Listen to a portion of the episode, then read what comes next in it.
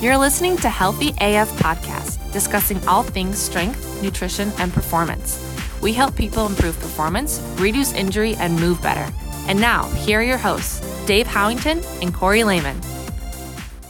What's up, guys? Glad to have you back with us. We are kicking off another episode today talking about something that is not very well known System 1 and System 2 thinking. In other words, uh, thinking dumb and thinking smart, and how they can work for you with your training. And what we find is a lot of people spend time in the thinking dumb category, and also this would be known as system one thinking when it comes to exercise. Dave, maybe you can unwrap this just a little bit for us. Yeah, so first off, um, we got to give props to uh, the psychologist Daniel Kahneman. He was the one that really kind of popularized uh, the idea of system one and system two thinking in his book, Thinking Fast and Slow. But system one is essentially turning off your brain, um, just doing lifts um, just to do them, and not really thinking about your movement patterns. You're not really thinking about your exercise selection. You're just kind of doing what's available, so to speak. Uh, whereas system two is kind of like, you know, using a thought process behind your exercises and kind of slowing yourself down, so to speak, and looking at your uh, exercises, how they progress through the workout, and how you manipulate your uh, weight to help you towards your progressions. Yeah, I find that when I look back on this concept, like this concept was completely revolutionary to me. And when I think back to my training as a middle schooler, as a high schooler, I was pretty much in System 1. And it's not that you can't cross over to both, um, but I was doing these exercises where I wasn't really applying my brain. It was sort of like a monkey see, monkey do, uh, or I think about exercises like like a burpee. Like most people aren't thinking through the mechanics of a burpee. They're just sort of like laying on the ground and then jumping up mindlessly or you know, even running for a lot of people could be very mindless. I'm not saying it is for everybody. Obviously, there's people that do it well. And there is value in this type of exercise where you're turning your brain off. But there's also a lot of value in system two type exercises or system two type thinking um, or exercises that you really apply yourself to and you really use your brain and a thought process as you complete the exercise. I think that's well put. And I mean, on the flip side of it, uh, I'm someone that's very analytical, and so for me, I would err on the side of almost going too much into system two. Uh, and as a result, with my own training, you know, sometimes I'd run into the whole idea of paralysis by analysis, where I would think too much about my programming, too much about the exercises that I was doing, and everything like that, that I ended up not really actually working that hard in the gym. And so, to what we're saying too, is there's advantages to both. It's just understanding which one you kind of default towards, and then trying to teach yourself whether it is to train smarter or train mindlessly, so to speak.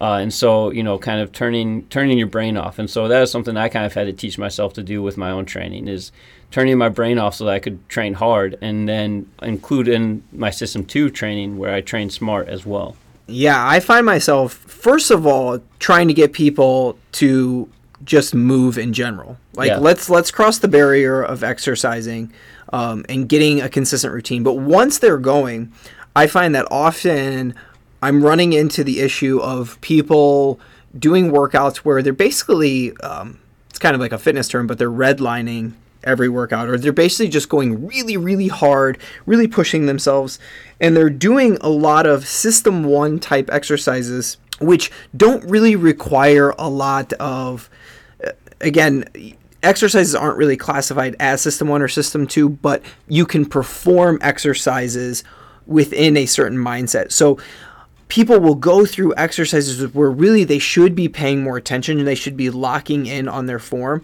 but they're just going through all these exercises very quickly and not applying themselves. And that is a big concern for me because you really have to have a balance of system one type thinking where you are just busting butt, you're working hard, you're having fun, you're having a good time, you're not overanalyzing, but also balancing that with your solid programming, dialing in um, your thought process, understanding what muscles need to be activated, understanding what muscles need to relax, understanding breathing mechanics.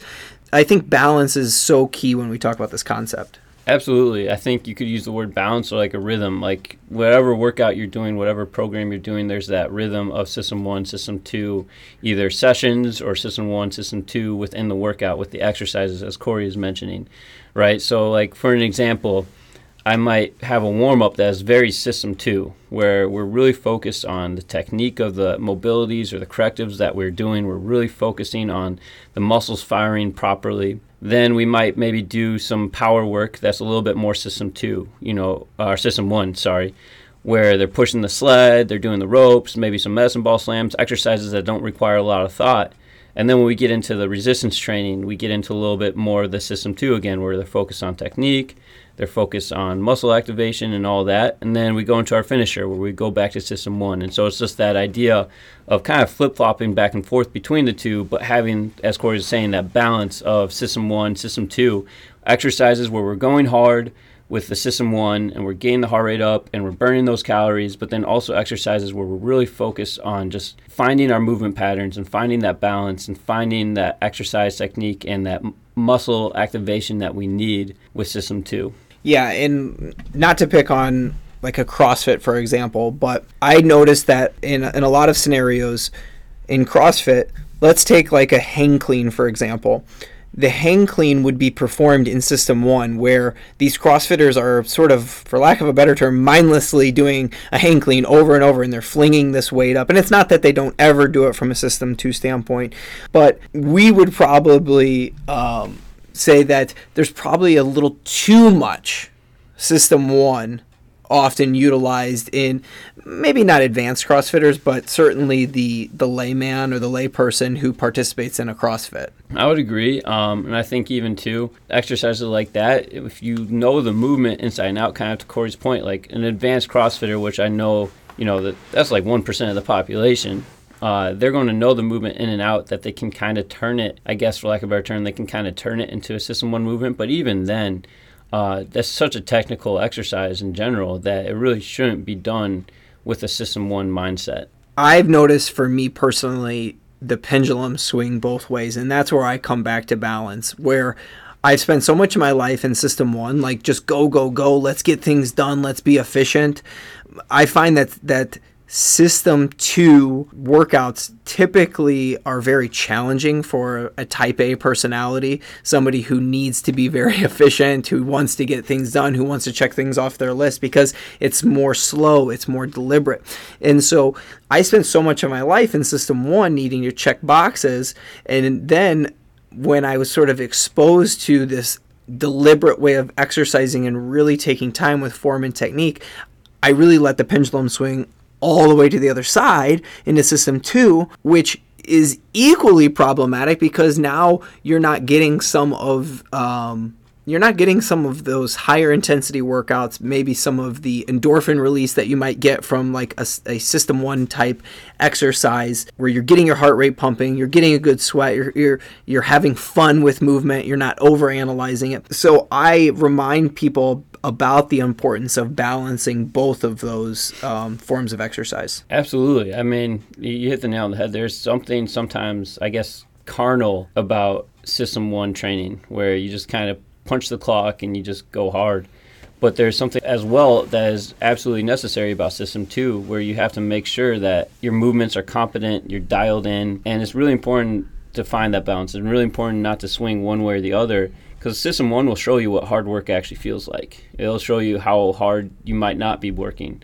But system two is going to show you how what movement actually feels like, and system two is going to show you how well you might not be moving. I always think it's helpful just to run through multiple examples so people really get a good idea of this. Yeah. And like for me personally, like a lot of my system one training during the week is playing sports. Yeah. Uh, because yes, you do have to use your brain, but like you're not thinking hey, I'm ro-, like when you're running on the field or on the court or playing hoops, you're not thinking like, oh, I'm bending my ankles to go up into a jump. Like you're just doing these things and you're you're working your system, you're having fun, you're releasing endorphins, you're sweating, you're pushing yourself.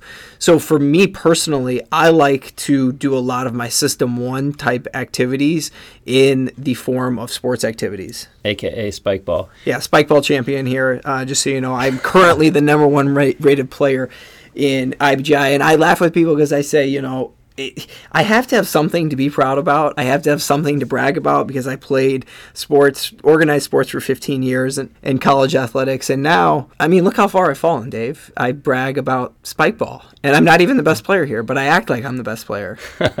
you got to fake it till you make it. And I, I frequently tell people I'm the best player here, but I also tell them I am the most humble player here, in which Dave usually has to remind me what humility is all about. the four seasons winter, spring, summer, pride, fall. Yes, exactly. Uh, pride goes before the fall. So, back on track here, I think what is probably most valuable is helping people understand some system two type exercises, thought processes that they can begin to implement because I think this is what we really see as severely lacking in yeah. people's programming. It, that's a good point, and I think it's you know almost any exercise really can be a system two exercise but let's focus on some of our movement patterns. You know if you haven't listened to those episodes you should go back and listen to them uh, where we discuss movement patterns. But i think some of the basic movements you know even something quote unquote as seemingly simple as a squat can be a really valuable system two exercise where we're focusing on the knees the ankles the core um, and even the upper back, the thoracic spine, all working together in conjunction to create the movement. Yeah, let me let me give a quick example on that, Dave, just because I think that's a really good point. Like, for example, try, uh, you know, if you're at home or if you're listening to this in the gym, like try to do a squat, and as you do your squat, as you descend into your squat, try to actively feel your hamstrings or flex your hamstrings and engage them. That would be an example of system two where you're trying to find this muscle that should be pulling your butt down in between your heels. But I would say, I mean, what, 95% or more, we, we probably don't see very much hamstring engagement from people. Oh yeah, no, you don't see a lot of hamstring engagement, and that's going back to system one. A lot of us, when we squat, we're not actually thinking about our hamstring. So that's the other thing too, is especially when you're really focusing on that proper movement pattern. That's why I recommend even like maybe just a body weight squat where you're not really loading yourself up so that you're not distracted by trying to stabilize the load uh, or the weight that's on your back, but rather you're focused more so on the movement itself. To add to that, I would throw in another lift like a lunge, for example. You could do lunge in system one, right? You could just sort of go through your lunges quickly and get your heart rate up. And again, I encourage people not to think about this whether that's good or bad. It's neither, it's just one way to do it. Or you could think about as you're doing your lunge, creating an arch in your foot so that you stabilize your foot. You could think about engaging the glute on the leg that is in the rear position. Uh, you could think about engaging your core. You could think about the, your breathing patterns. And oftentimes we'll have clients say to us, like, you're giving me too much to think about. And I'm like, that's a little bit of the point. We're trying to expose you um, to some brain body connections, get you to plug into this other way of thinking about how to move. Absolutely. Um, another example that comes to mind, just one more to throw out here, is just even when you're doing like a lateral sidewalk. We talked about this last uh, in a couple episodes back, but just the intent that you have of how you're stepping. Are you waddling like a penguin, where you just step side to side, or actually are you actually thinking about how when I step my front leg, I'm now pushing through my back leg to get into that position? And you're going to f- see too when you think about the exercises differently, how you feel them in such a different manner. Uh, one thing I want to point out with System 2 exercises, or just making an exercise a System 2 exercise, is again, you can't do it quickly. You got to really slow down the movement and focus on the tempo and just slow it down so you can actually feel the muscles working that you want to feel and that you're trying to feel. Dave, you mentioned the warm up and adding in potentially system two exercise into the warm up. And I really like that idea, that concept, because when you think about it, it's very common for people to go through a warm up and just sort of do what they've always done and brain's not really working headphones are in they're not and that's kind of a sidebar right? Like sometimes having people work out without headphones in. We have so much static noise that's coming to us and heck we could talk all about the issues with that never being quiet and clearing our head But some of the same things are true for like working out. Just taking out the headphones, listening to your body in the warm up, engaging in exercises that you know are actually going to make you better, or engaging in mobility exercises that um, you're doing with intentionality. I can't tell you how many times I've seen somebody stretch their hamstring or the hip flexor without intentionality, just sort of going through system one, going through the motions. And I want to go up to them and say, like, how's that working for you? Is your hamstring actually getting any more flexible or has it been the same since you've been 13 and now you're 39? Absolutely. I think, you know, with that being said, too, we've gone corrective exercises should actually correct something. So if you find yourself you're constantly going through the motions because you're not focusing on actually performing the exercise with intent, then you might find yourself constantly going through the motions and you're going to find yourself never stopping to go through the motions. I mean, the, honestly, a lot of times my goal with the warm up is to create enough competency that we need less exercises in the warm up, not more, because of slowing down and focusing on actually feeling what is supposed to be working. Definitely. I also want to highlight breathing because it's a great example how you can cross how how exercises really cross over both systems. So if you think about it, most of the time when you're breathing, you're not really thinking about your breathing, like you're just going through it. But we encourage all of our clients to take time to dial into system 2 while they breathe mm. to actually uh, and we coach them through like how do you get your rib cage in the right position? How do you get your diaphragm to work? How do you get your pelvic floor and your thoracic cavity? How do you get all of this anatomy to work and function properly? And how do you dial in your breath? It's just a good example i like to give people that i think helps connect the dots um, between system one and system two is not specific to an exercise, but it's specific more to a mindset around how you are performing the exercise. Absolutely. Um, with breathing in general, um, what I like to tell people is just even picture your abdomen, your thorax, your torso, whatever you want to call it. Picture it as a big balloon, and as you inhale, it's going to inflate and it completely in a circle, and as you exhale, it's going to deflate completely. Um, not just one dimensional, but three dimensional. Uh, so that's something to add to that. But so there's lots of ways that you can turn an exercise into system two. There's lots of ways you can turn an exercise into system one. I think one of the big keys though is to not try to do too much at once. Um, you know, it's like the old saying, "How do you eat an elephant? One bite at a time." And so it's just, you know, start with, you know, maybe one exercise that you want to really get better at and just focus on slowing that exercise down, finding the muscles that you want to be working or focus on a joint that you want to improve mobility with and slow down what you do on that joint and just focus on your breathing, focus on just feeling the muscles around that joint, creating the movement of that joint. So this can be kind of a, a, complicated topic and something that people often wonder, like, where do I even start? If you've got questions on this, feel free to email us at healthyafpodcast at gmail. That's healthyafpodcast at gmail. We're happy to answer questions. Also, as always, guys, you can drop in for a free movement screen by sending us an email in the subject line, just putting move better. We also want to let you know our Athlete Academy winter session is launching here coming up after Thanksgiving. So make sure you get registered for that. Adults, we are rolling out our brand new small group personal training that will start in December, and we've been beta testing it. People have been loving it. They're getting personalized attention at, at small group prices. So there's really nothing else like it on the market right now that we've found. We'd love to see you there. We have a, an offer for 14 days for $89 where you can try it out. You can try four different sessions. You can also try our boot camps unlimited during that time with nutritional support.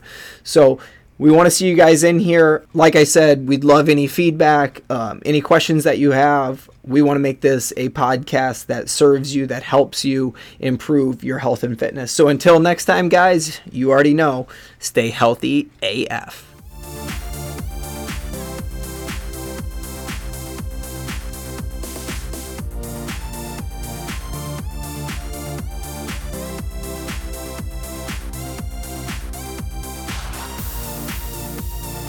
Thanks so much for listening to this episode of the Healthy AF podcast, where we help athletes and adults move, perform, and live better. If you're not subscribed already, be sure to go ahead and click that button right now. And if you found value in this episode, we'd love if you would do us a quick favor and rate and review the podcast. We'll see you on the next show.